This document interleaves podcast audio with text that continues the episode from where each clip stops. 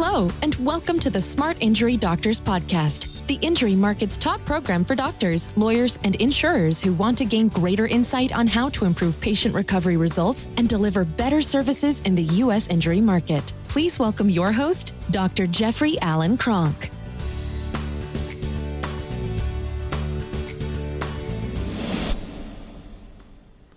Hey, doctors. Today, what I want to talk about is what should attorneys understand about excessive motion testing? At Spinal Kinetics, we call an excessive motion test a CRMA or computerized radiographic mensuration analysis. And by the way, we've trademarked that term. That term is specific to spinal kinetics, and it represents the fact that the test is being done in an unbiased manner. It's not being done by the provider. Providers have bias. It's not being done by some, you know, outdated software. It's not being done in that manner. So we want at Spinal Kinetics, we want you know people don't understand when you say CRMA, it means it's being done at the highest level. We use a um, we a, use an AI product that's FDA cleared. So we have FDA cleared radiology technology that we use at Spinal Kinetics. So that's what CRMA means.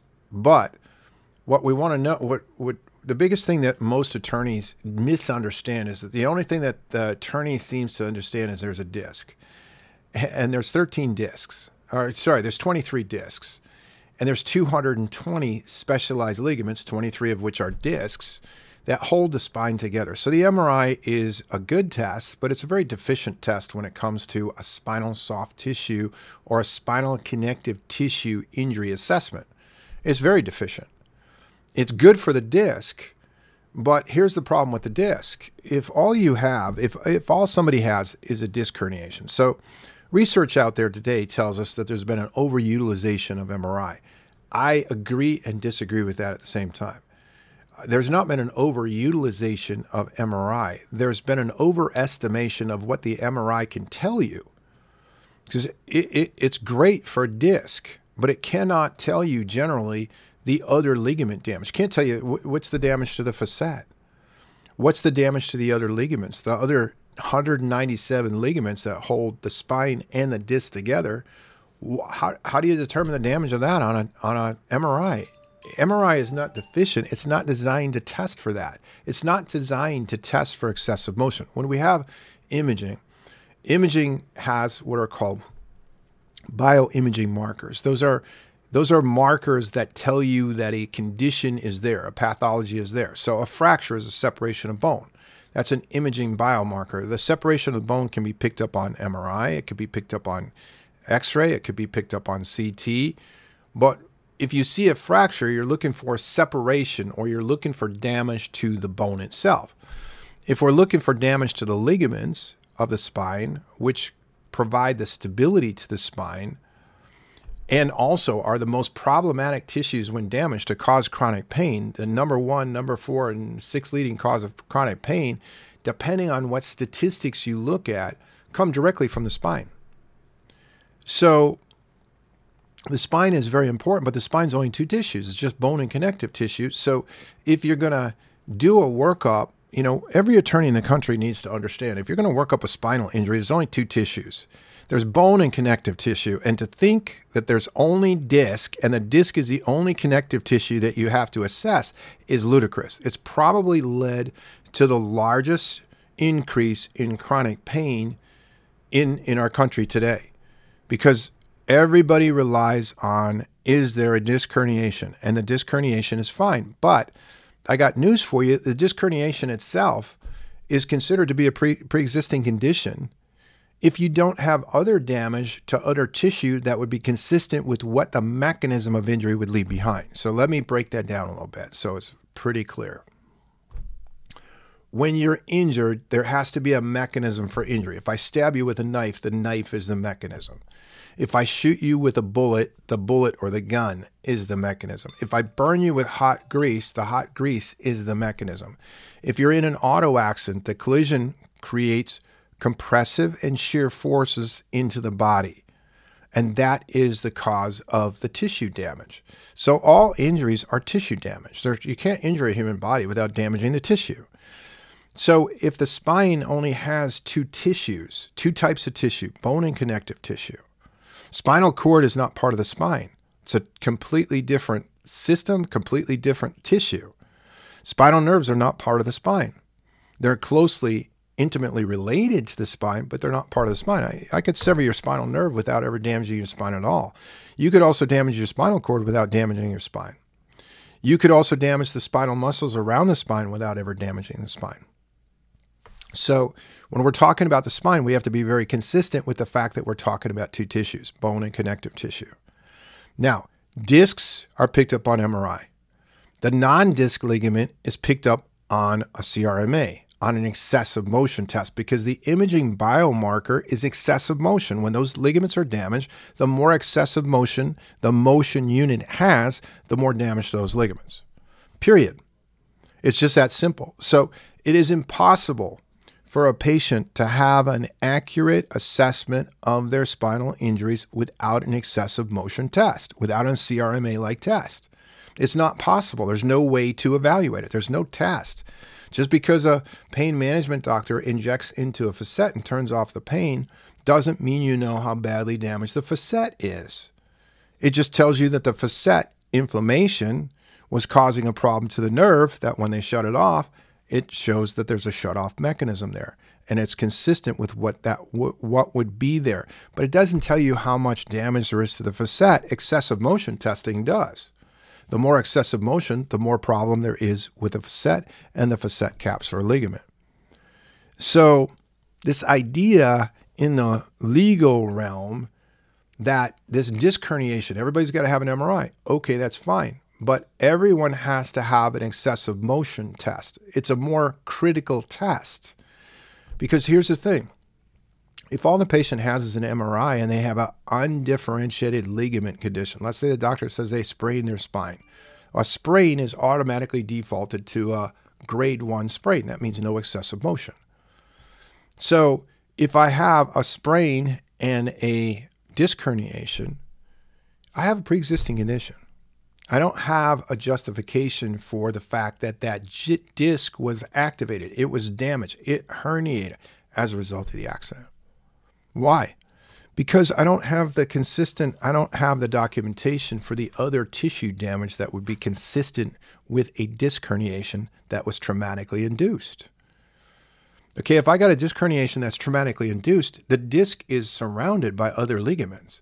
There's no smart bomb of energy that just hits the disc so I need to document the non disc ligament damage, and that's picked up with excessive motion testing. So if I got excessive motion and I've got a disc herniation, I have a much higher indication clinically that that was caused by the trauma itself. So, you know, when you're looking at a excessive motion test, it allows the doctor, any doctor, whether it's a DC, a physical therapist, uh, MD, a surgeon, a neurosurgeon, doesn't matter who it is, to grade the severity and location of a spinal sprain. Sprains are ligament damage.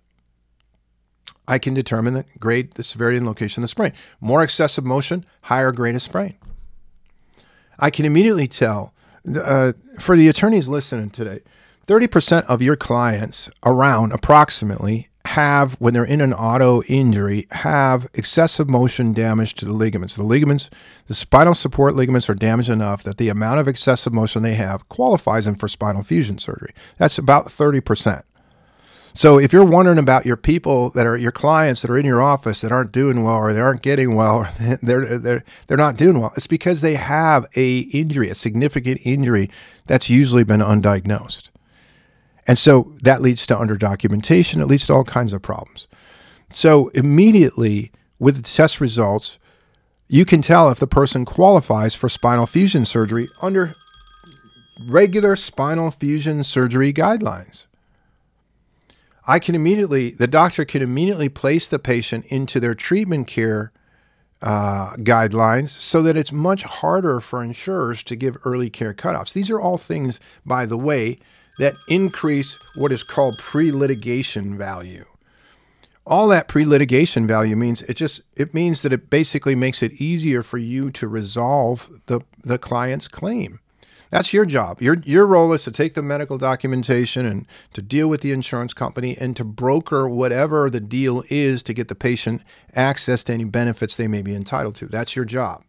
So you got to take the medical data and you have to do that. So, if you're talking about a spinal injury, you have to take the excessive motion study, you have to take the MRI study, you have to take the fracture information, whatever it is, and then you have to make a presentation. But doctors have to be able to place patients into treatment guidelines so they don't get early care cutoffs. This is what this testing does. It immediately tells the doctor if they have a permanent condition and it justifies and objectifies that permanent condition. And it's a permanent condition outside of a disc herniation. You can have severe spinal ligament injury damage with no disc herniation at all, and the patient's qualified for spinal fusion surgery. Now, a lot of attorneys, I speak with attorneys all across the country, that is so foreign to the attorney. The attorney does not understand. The majority of attorneys who are representing patients today in uh, spinal injuries do not know that you can have severe spinal support ligament damage without a disc herniation being there at all, and the patient is qualified for spinal fusion surgery and may actually require it. But you don't have the findings. You, you just, attorneys are sitting there with excessive motion, go, I don't really know what this is, or this is new. It's, there's nothing new about it. And it's very consistent with what you need in order to assess a patient's damage in a spinal injury. There's no way to assess the damage of a non disc spinal support ligament without an excessive motion test. There isn't anything today other than that to do it. MRI is not deficient, it's not designed to show you excessive motion. Period. So, it tells the doctor immediately, hey, what impairment level do you have? That's another level of documentation. Do You realize that if you have uh, excessive motion to the level that it requires, it, it, it correlates in surgical guidelines and may require spinal fusion surgery. That in other guidelines, that spinal ligament injury is equated to a 51% or greater compression fracture. That's the comparable injury. But again, I, I, go around the country and attorneys don't they don't know this at all. It's the simplest stuff. And it's simple stuff to explain, not personally, not based on your opinion, not based on some other doctor's opinion, but objectively what is already been documented about the injuries. So, the other thing the test results do is they tell the doctor immediately if they should restrict the patient's activity. Because for certain levels of, of injury in athletic sports guidelines, and activity guidelines, there are injury levels that are indicated that mean you have to restrict their activity so they don't further damage themselves or cause another injury on top of the injury that you're already working on. Again, the test results tell you exactly where and how bad the facet injury is. Now, when you need to use pain management services, you already have that documented. It also takes and it makes that disc herniation, turns it into, yes, it was caused by the accident, but it's also a serious complication so, a disc herniation unto itself without excessive motion is a far different problem than a disc herniation that has the spinal support ligaments damaged and it has bad excessive motion. Two incredibly different disc conditions. But again, the majority of attorneys don't know that. So, what do they want? They want just the MRI. They're looking at the disc herniation. Do I have a disc herniation? They're not looking at the fact that 68% of the adult human population have asymptomatic disc herniations. They're not looking at the fact that research shows that early MRI leads to doubling and tripling disability rates. Now, it's not because MRI is bad, it's because it's limited and it's not actually picking up one of the most significant injuries to the spine that there is. And I, I, I, you know, I don't want to be the one to tell you this, but it does, it doesn't pick up that injury. It's not designed to pick it up. It also does not pick up a main injury that's in the cranial cervical junction that mimics the same symptoms as a mild traumatic brain injury or traumatic brain injury, however you want to, you know, however you want to explain it. So, the the fact that attorneys do not understand this, if you're a doctor out there, every attorney should listen to what I just said on this podcast. And if you're an attorney out there and you don't understand what I said and you don't understand how to break down what I just said, um, you are making your life so much harder. Uh, and it's simple. This stuff is very, very simple. As a matter of fact, we have a program called the Smart Injury Lawyers Program. It's a very simple training and education program for lawyers to go over what I just said, what I just talked to you about. So, doctors, yes, um, the legal community in the United States is not educated on the injuries themselves, and that is a problem. It's a problem that every single provider out there has to deal with. It's very rare that you have an attorney that actually understands the injuries that they're representing. Now, the injury, the the attorneys have always said, "Oh, I, I just can rely on the doctor. I can just rely on the doctor's notes. I don't need to know anything about these injuries. I just rely on the notes." Well, that's false. Um, you may have said that. You may have said that to other doctors. You may have said that to to yourself a lot. It's false. Let me give you an analogy. You are the person that is selling the injury to the insurer. You're the you're the patient's salesperson, the injury injury representative. All right. Now the doctors in this case would be the doctors. So if you were a car salesman, you couldn't say, ah, you know what, I don't need to know any of the features of it. All these features, they're in this manual. I just need to walk over, give the give the person that wants to buy the car here. Everything you need to know is in this manual. Uh, I just want hundred thousand dollars. We're going to send you hundred thousand dollars. We're going to shoot you out the door with this car. No one would do that. No salesperson in any industry would not have to understand the product that they're selling. If you're selling injury care, you need to know the injuries. If you're selling injury care and you don't know the injuries, I'm here to tell you you're seriously reducing your income. Seriously reducing your income. And you're seriously increasing your stress. So it's it's it's really not that hard.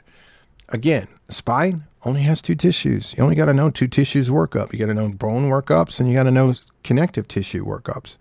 And then preferably you should know the guidelines and the subjective information around the injuries because it makes your job a whole lot easier. And I'm telling you, when it comes to excessive motion and when it comes to ligament damage, the spinal support ligament, the non disc ligaments, the amount of consensus as to what these injuries mean, what symptoms.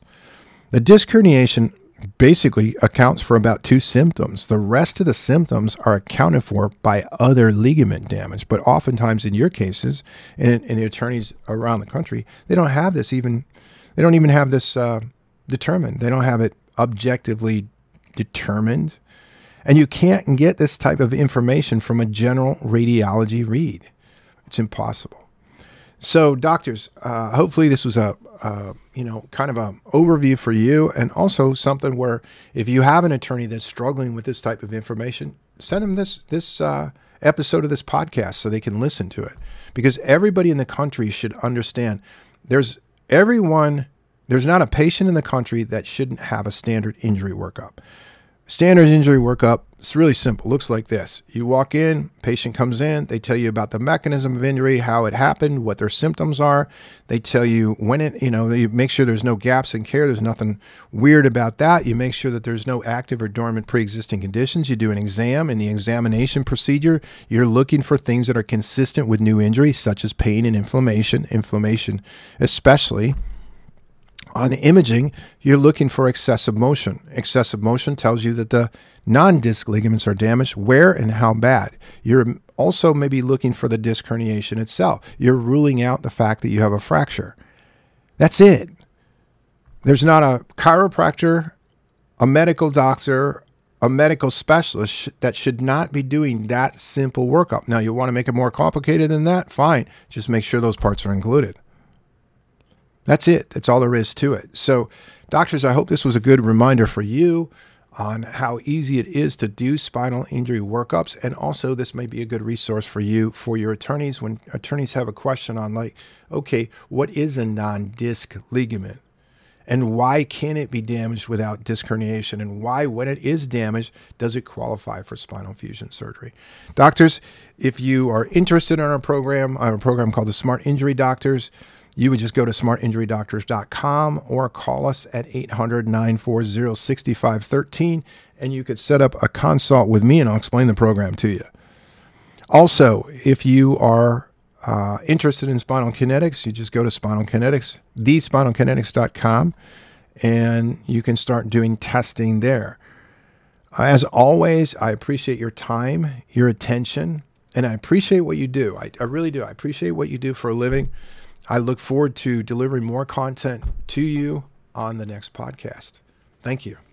You've been listening to the Smart Injury Doctors Podcast, the number one audio production show for professionals in the U.S. injury market that want to deliver better injury services to the patients, clients, or insureds they serve. If you like what you heard today, please leave us a review and don't forget to join us on our next program.